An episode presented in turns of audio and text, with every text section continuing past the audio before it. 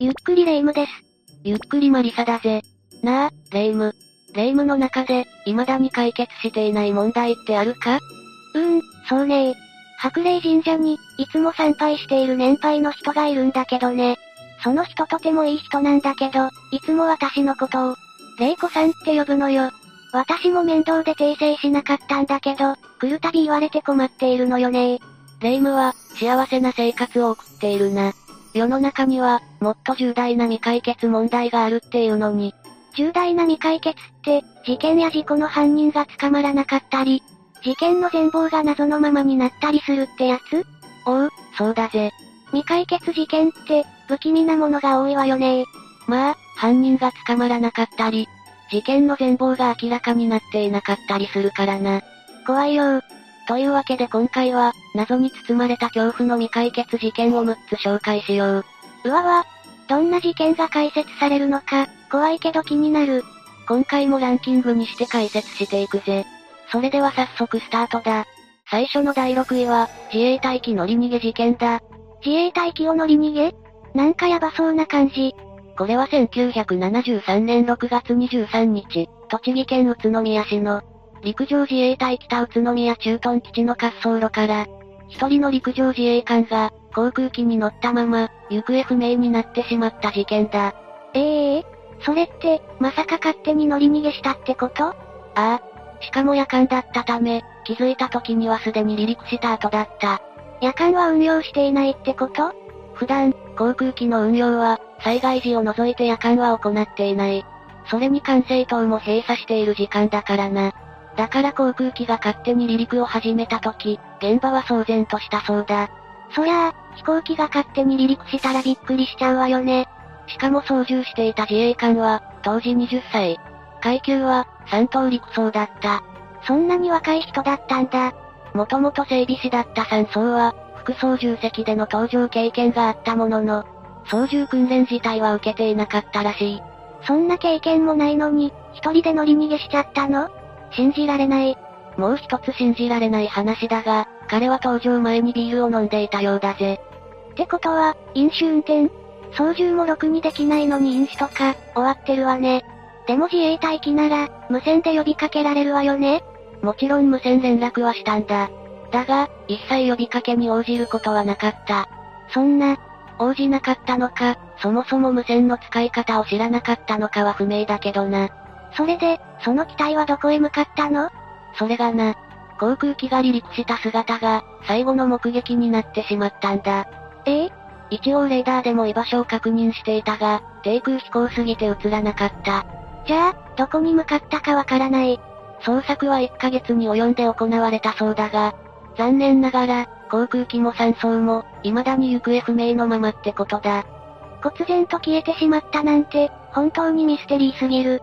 おそらく海に墜落して、そのまま沈んだと思われるが、機体も何も発見されていないからな。それに、その山荘が、どうして勝手に乗り逃げしたのか。理由も謎ってことね。続いて第5位は、岡山地底湖行方不明事件だ。これ、聞いたことあるわ。大学生のサークルグループが関わっている事件よね。ああ、事件は2008年1月5日に起きた。一人の男子大学生が、鍾乳洞の中で行方不明になってしまったんだ。なんで鍾乳洞なんかに行くかな彼らのサークル活動が、洞窟探検サークルだからだよ。なるほど。この日訪れていたのは、男女含めて5人。どうやら地底湖を泳いで、壁にタッチをするゲームが行われていたようだ。危ないな行方不明になっている男子学生は、地底湖を泳いだ後、ただした、という声を発して、そのまま姿を消したらしい。溺れたとか、そういうこともわからないの残った部員によれば、助けを求める声はなかったそうだ。そもそも、この地底湖はかなり巨大なものでな。奥行きが20メートル、深さも30メートル以上はある。中に入ったとしても、5メートルほどの断崖絶壁を登る必要もあるくらい、険しいところなんだ。そんな場所で泳ぐなんて、普通じゃないわ。おかしいことは山ほどあってな。まず、入道届が出されていない点や、誰も彼を助けようとせず、全員その場を離れてから通報している点。何それしかもロープすら現場に残していないそうだぜ。これ、本当にゲームだったのもしかして、恋に泳がせたんじゃ。その点も不可解なんだ。実は、地底湖を泳いだのは、被害に遭った男子学生だけだ。しかも、洋服を着たまま泳いだらしい。ええそれに、警察への状況説明が、4人ともあやふやでな。本当は鍾乳洞自体、入っていないのではなんて憶測も飛び交ったほどだ。闇が深すぎる。これ以降も、部員たちの不可解な行動が目立っている。被害者のミクシーの日記が、勝手に改ざんされてることが分かったんだ。改ざん誰がそんなことするわけどうやら、サークルの部長を務めていた学生が怪しい。何らかの隠蔽工作を働いているように思えるよな。だとしたら、一体部員たちは、何を隠しているのかしら。未だに遺体が発見されていないことから、この事故は明るみになっていない。果たして事故なのか事件なのか。被害者が、あまりにもかわいそうだわ。次は第4位、広島一家失踪事件だ。一家失踪それは穏やかではないわね。これは2001年、広島県に住む一家4人と愛犬1匹が、車ごと忽然と姿を消してしまった事件だ。ワンちゃんも一緒に連れて行ったんだ。一家は当時、パジャマとサンダルのみの姿で全員消えていた。ええ気の幹のまま、ってやつ一家で侵入しようとしたってことでしょそんなに大きな問題を抱えていたのかしら。それがな、この一家が姿を消した理由がわからないんだよ。どういうこと侵入するような理由が、全く見当たらないんだ。じゃあ、心中じゃなくて事件に巻き込まれた、とかそれも可能性が低い。一家が住んでいた自宅はいつも通りの風景が広がっており、荒らされた様子なんて微塵もなかったそうだ。第三者の仕業じゃないとしたら、やっぱり心中しか考えられないと思うけど、そもそも、どうして心中という線が薄いと考えられたのか。これには理由がある。理由まず母親の J さんは、翌日に社員旅行に行く予定だった。J さんは、その旅行をとても楽しみにしていたそうだ。うーん、確かにそんな人が心中しようとしないか。長女の C さんは、普段は別の場所に住んでいて、この時は実家に帰省している。娘さんも心中する気がないとなると、お父さんが怪しいだが父親の M さんもまた、心中をするような動機が見られなかったんだ。そもそも一家は、裕福な家庭として有名で、夫婦仲も良かったそうだ。見た目からは、幸せな一家そのものってことだったのね。そんな不可解な失踪から1年が経った頃、一家の自宅から近くにあるダムで、一台の車が沈んでいるのが見つかった。嘘まさか、その一家ああ、車内からは、男女4人の遺体と愛犬の亡骸が発見されている。遺体はどれも白骨化していたそうだぜ。そんな、司法解剖もされているが、亡くなった原因も不明のままだ。それじゃあ、やっぱり無理心中警察によって無理心中と断定されているが、それでも動機が不十分だ。なんか、しっくりこないわね。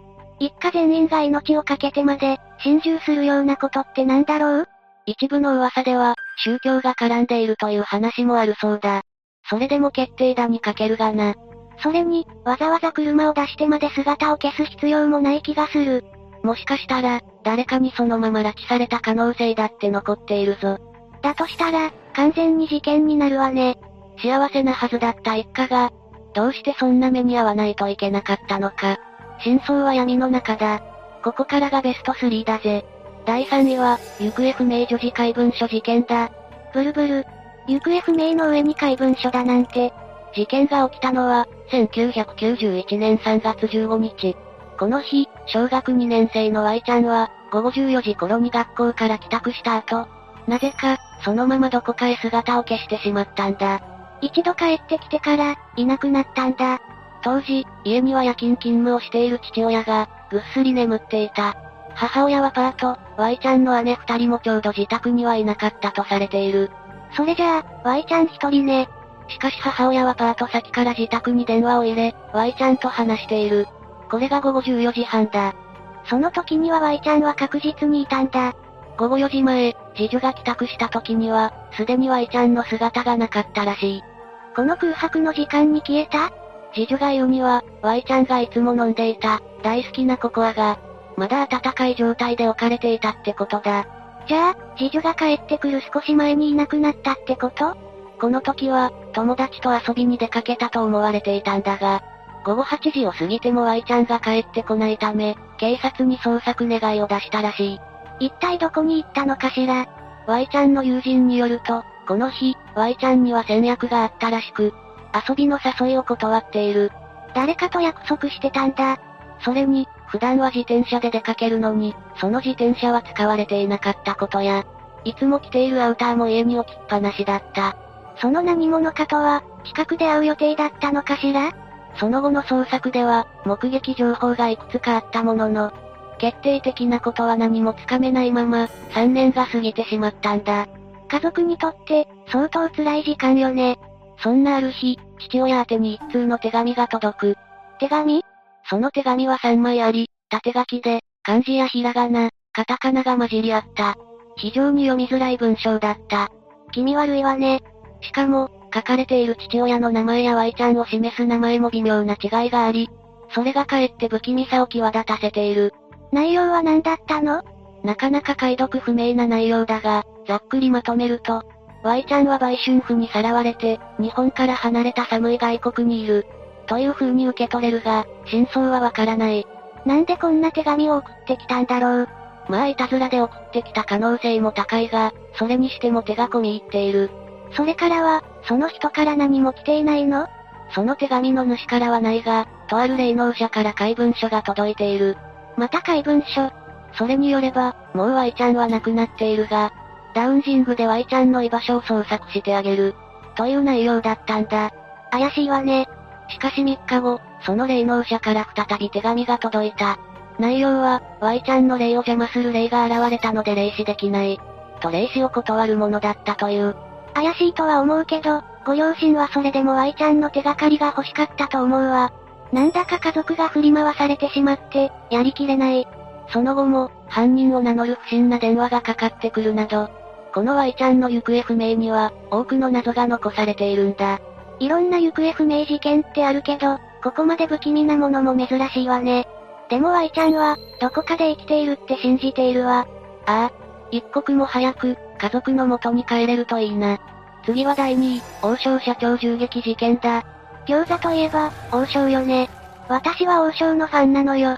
だが、その王将社長である王氏が、拳銃で撃たれて亡くなっているんだ。うわわわわ。この日本で拳銃誰が社長を撃ったの事件は2013年12月19日、王将の本社前で起こった。午前5時半頃自宅を出た王氏は、15分後に本社に到着。車から降りたところを、何者かに襲われたんだ。そ、そんなに朝早くからもう立派な計画的犯行じゃない。しかも至近距離で4発撃たれ、いずれも急所に命中していたようだ。恐ろしすぎる。捜査の結果、遺留品から DNA を割り出し、九州の暴力団員と一致。集中的な捜査がされたが、証拠が不十分で犯人逮捕には至らなかったんだ。暴力団。もし、その人が犯人でも、おそらく下っ端の人間よね。でも、どうして社長は命を狙われないといけなかったの現場の状況からは、強盗や窃盗の痕跡はない。だから、怨恨の線が高いのかもしれないが、社長は、気さくな人で人気も高かったらしいんだ。だから、個人的な恨みを買うようなことは思い当たらない。と関係者は答えている。ますます動機がわからないわね。となると、社長個人を狙ったのでなくて、会社を狙ったのかしら2012年12月、金沢市の王将店内で、近くのショーパブのホストら10人が、裸でカウンター席に座って写真を撮影。ネットに上げた事件がある。これがきっかけで、この王将は閉店したんだ。何それ、アホ丸出しじゃない。しかし背景には、王将の進出場所をめぐって、このパブ店と以前から揉めていたらしい。だから嫌がらせをしたってことその背景には、中国マフィアが絡んでいたらしく、社長狙撃は、そいつらの犯行だという意見も多かったんだ。ええ他には、実業家 A 氏との間に不透明な金銭取引があり、トラブルを起こしていたとして、A 氏の黒幕説もあったらしい。しかし捜査の結果、A 氏は関与していないことが分かっている。うーん、謎が多いわねでも、なんとなく会社絡みで社長は襲われたってことは理解できたわ。未だに犯人が捕まっていないが、この事件を知れば知るほど、迷宮入りしそうな気がするのは、なんでなんだろうな。さて最後に行くぜ。第1位は、帝銀事件だ。定銀事件全然聞いたことない事件だわ。まあ、昭和の事件だからな。知らない人も多いだろう。これは銀行を襲った毒物事件になる。銀行に毒物それは、かなりセンセーショナルね。 1948年1月26日、現在の三井住友銀行の前身である帝国銀行、椎名町支店に、一人の男がやってきた。男は、厚生省の職員を名乗り、こう言ったんだ。近くで赤痢が発生して多くの感染者が出ている。ここでも消毒を行うが、その前に予防薬を飲んでほしい。うわわ。行員たちは戸惑うものの、当時は伝染病がよく発生していたこともあって、その人物を信じて飲むことにしたんだ。それが毒物その予防薬は2種類あり、犯人は飲み方を教えながらも自ら飲んだそうだ。自ら飲んでたら、釣られて飲んじゃいそう。ああ、実際は疑いもあった者もいたが、集団心理というやつかな。全員、その予防薬を飲んでしまったんだ。みんな飲んじゃったんだ。飲んだ瞬間、喉が焼けるような感覚を味わったが、そのまま第二薬を飲まされた。そして、そのままパタパタと次々に行員たちは倒れていったんだ。ええ一体何が入ってたの生産化合物だよ。毒物でもよく聞くやつ。こうして、16人中12人が絶命してしまった。そんなに多くの人が亡くなったんだ。犯人は逃げる際、現金や小切手など100万円単位の金を奪っている。強盗目的で、そんな多くの人の命を奪ったのこの定銀事件の前にも2件、同じ手口で銀行が狙われている事件があった。え、前にもあったのどちらも未遂に終わったが、この捜査上で一人の男が浮かび上がったんだ。じゃあ、犯人は見つかったんだ。男は、画家をしていた S。奪った小切手を監禁した際の筆跡や、証言をもとに作られた人相書きなどから、S を犯人だと断定したんだ。なんだ、解決しているじゃない。 S 自身も、逮捕後、自白している。事件はこれで終わりね。いや、それが、この S の犯行は、冤罪じゃないかという話も多いんだ。え、というのも、自白は強要されてしたとして、本人は無罪を強調している。でも、やったのに認めないだけじゃ、それに薬物の入手ルートもよくわかっていないし、S の自供もあやふやだった。まあ、完璧な証拠がないってわけだな。証拠がないなら、ちょっと弱いかも。それに S は、銀行の知識もなかった。そんな人が、3件も銀行を狙わないか。極刑が決まっていた S は、その後、約39年も獄中生活を送った。ええそんなあやふやな人間を39年。それで S はどうなったの刑務所内で病気で亡くなってしまったよ。そんな、もし冤罪なら、大変なことよ。当時は、防犯カメラもなく、科学捜査も不十分な時代だ。だから、証言一つで犯人にされてしまう冤罪は多かったとされている。無実の罪かもしれない人を犯人に仕立て上げるなんて、 S が亡くなってしまった以上、この事件の真相は迷宮入りのままだろうな。さて解説は以上だな。未解決事件って、本当に不気味なものが多くて恐ろしいわ。ああ、謎が謎を呼ぶから、さらに混乱してしまうからな。真相を解明できない事件って、まだまだたくさんあるんだろうな。ほんと、名前を呼び間違いされて悩んでる私って、小さいわね。